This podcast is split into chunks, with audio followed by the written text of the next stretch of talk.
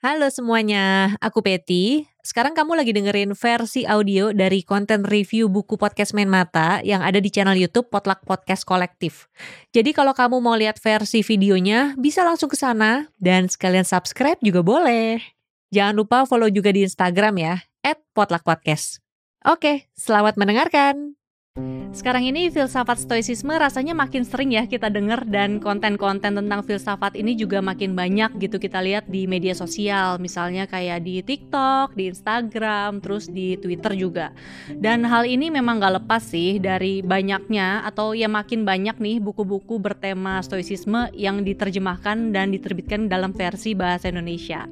Aku sendiri waktu itu pertama kali tahu filsafat stoicisme ini dari buku Filosofi Teras yang ditulis oleh Henry Manampiring. Terus karena tertarik gitu ya dengan filosofi ini, jadi pengen mempelajari lebih lanjut dan sempat membaca beberapa buku juga. Salah satu yang jadi favoritku, jadi best book juga nih tahun 2022 itu buku yang ditulis oleh Marcus Aurelius judulnya Meditations. Nah, kalau misalnya kamu juga salah satu yang tertarik untuk mempelajari tentang filsafat stoicisme ini dan pengen tahu nih gimana ajaran dari para filsuf stoa ini untuk diterapkan gitu ya ke dalam kehidupan sehari-hari, mungkin apa yang aku pelajari dari buku The Wisdom of the Stoics ini bisa bermanfaat buat kamu. Soalnya buku ini berisi kumpulan tulisan dari tiga filsuf stoa, ada Seneca, Epictetus, dan Marcus Aurelius.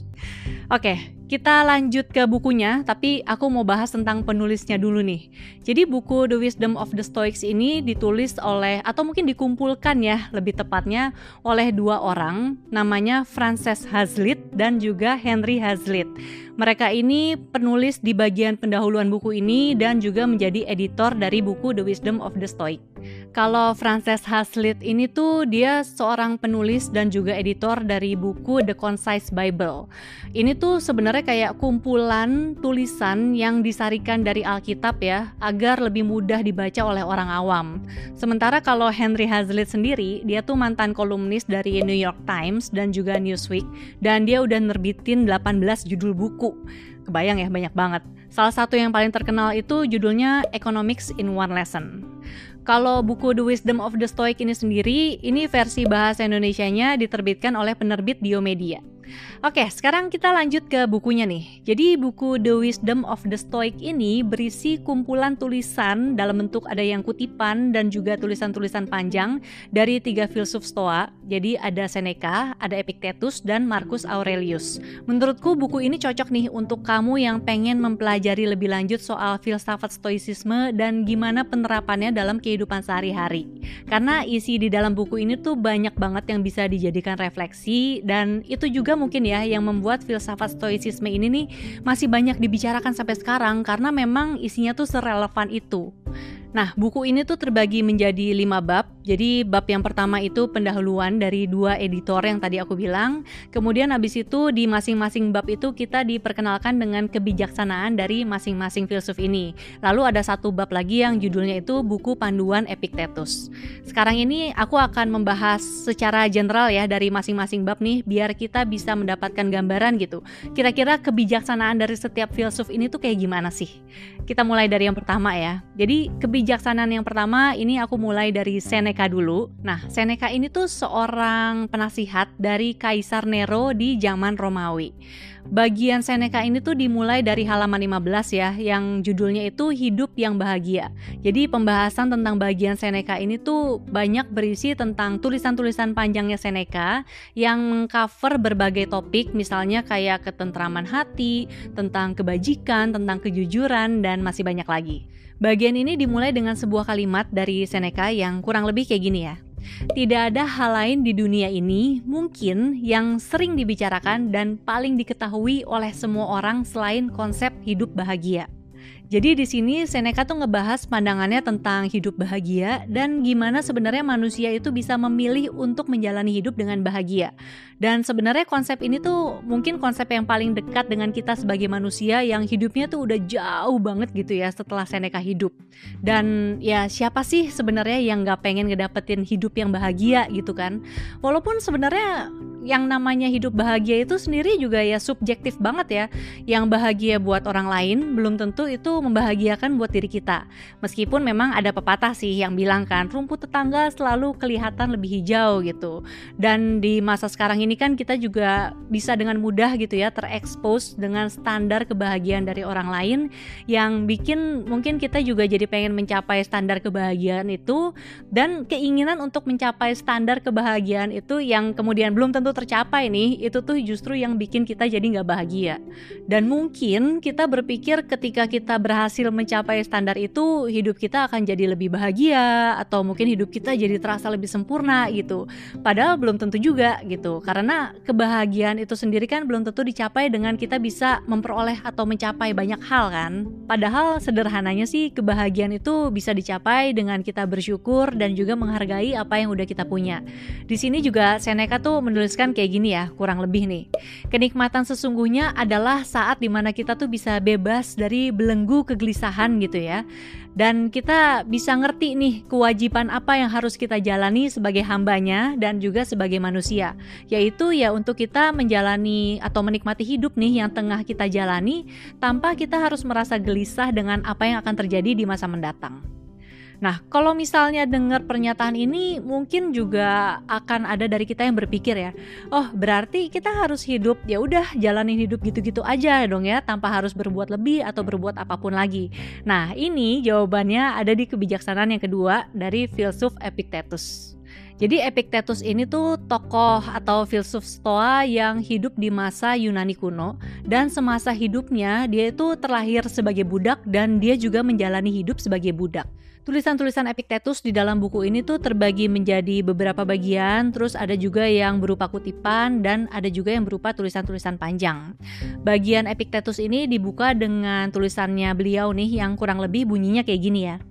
Jadi apa yang sebenarnya harus kita kerjakan? Ya, untuk kita mengasah apa yang telah kita miliki agar menjadi lebih baik lagi dan hal lainnya yang nanti akan datang dengan sendirinya. Jadi ya menurutku sih justru sebagai manusia nih kita hidup tuh nggak boleh gitu-gitu aja. Justru kita harus memberikan kontribusi ke dunia ya. Dan kita juga harus terus mengembangkan diri kita nih supaya kita bisa terus lebih baik lagi dan lebih baik lagi.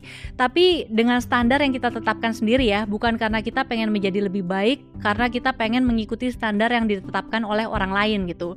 Tapi karena kita ya emang pribadi kita ini yang ingin berkembang dan dengan kita menjadi lebih baik lagi, kemudian kita juga menjadi lebih berkembang, otomatis sebenarnya kita juga jadi bisa membantu lebih banyak orang lagi dan ketika kita ngerasa ini efek dari ngebantu lebih banyak orang, efeknya itu tuh akan bikin hidup kita tuh ngerasa lebih bahagia karena kita sendiri ngerasa apa yang kita lakukan tuh bermanfaat.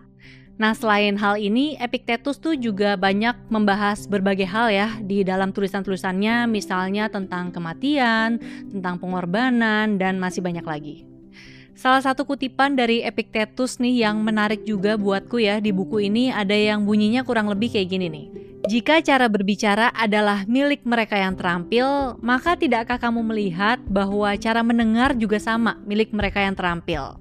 Mereka yang mendengarkan para filsuf itu membutuhkan latihan khusus untuk menguasai kemampuan pendengarannya membaca kutipan ini tuh mengingatkanku di masa-masa sekarang ini ya, di mana ya banyak banget kan platform yang memampukan kita tuh untuk seolah kita tuh menjadi pusat perhatian gitu. Jadi fokusnya tuh jadi ke diri kita sendiri nih, it's all about me, me and me. Padahal sebenarnya kemampuan mendengarkan orang lain itu juga nggak kalah penting ya, dan kemampuan mendengar di sini buatku tuh bukan cuma perkara mendengar atau menerima informasi yang masuk ya, tapi juga kita bisa berempati terhadap orang yang menyampaikan informasi tersebut. Karena tanpa empati, kita tuh nggak akan bisa memahami situasi dan kondisi orang lain, dan ujung-ujungnya nanti ya malah balik lagi ke cara pandang diri kita sendiri lagi. Nah, poin ketiga, ini kebijaksanaan ketiga dan terakhir ya yang aku bahas di video kali ini, ini kebijaksanaan dari Marcus Aurelius. Marcus ini tuh dulunya seorang kaisar Romawi, dan di dalam buku ini ya, Markus itu juga membahas berbagai hal dalam bentuk tulisan-tulisannya dia.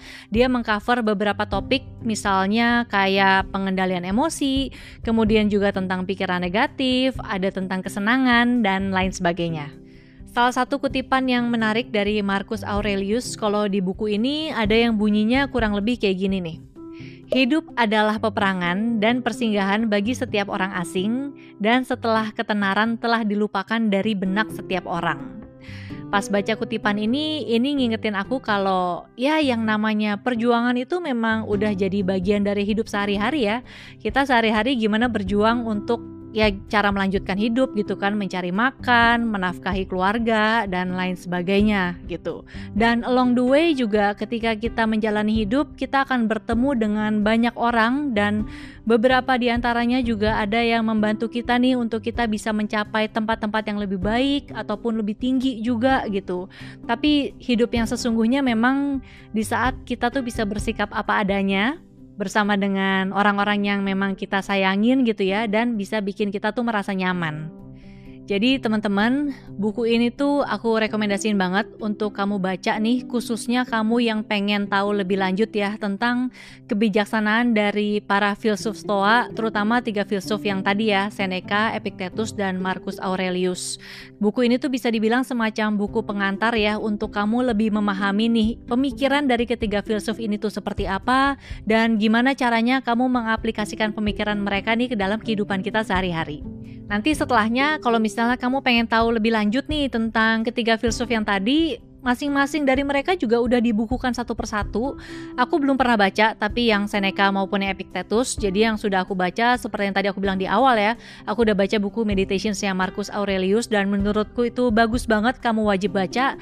Kalau kamu tertarik untuk baca nih, aku juga udah bikin video reviewnya, nanti linknya akan aku taruh di deskripsi video ini. Terus kalau misalnya kamu tertarik sama buku The Wisdom of the Stoics, ini juga udah diterbitin sama penerbit Diomedia. Kalau misalnya kamu pengen beli, ntar linknya juga akan aku taruh di deskripsi deskripsi video ini ya. Oke, sekian dulu video kali ini. Terima kasih sudah menonton. Kalau misalnya kamu suka dengan videonya, boleh di like. Kalau tidak suka, di dislike juga tidak apa-apa. Tapi kalau kamu merasa video ini bermanfaat, share videonya ke media sosial biar teman-teman kamu yang membutuhkan juga bisa menonton. Terakhir, jangan lupa subscribe channel YouTube Potluck Podcast Kolektif. Tekan tombol lonceng notifikasi biar nggak ketinggalan kalau ada video baru. Terus follow juga di Instagram @potluckpodcast. Sampai jumpa lagi. Dadah.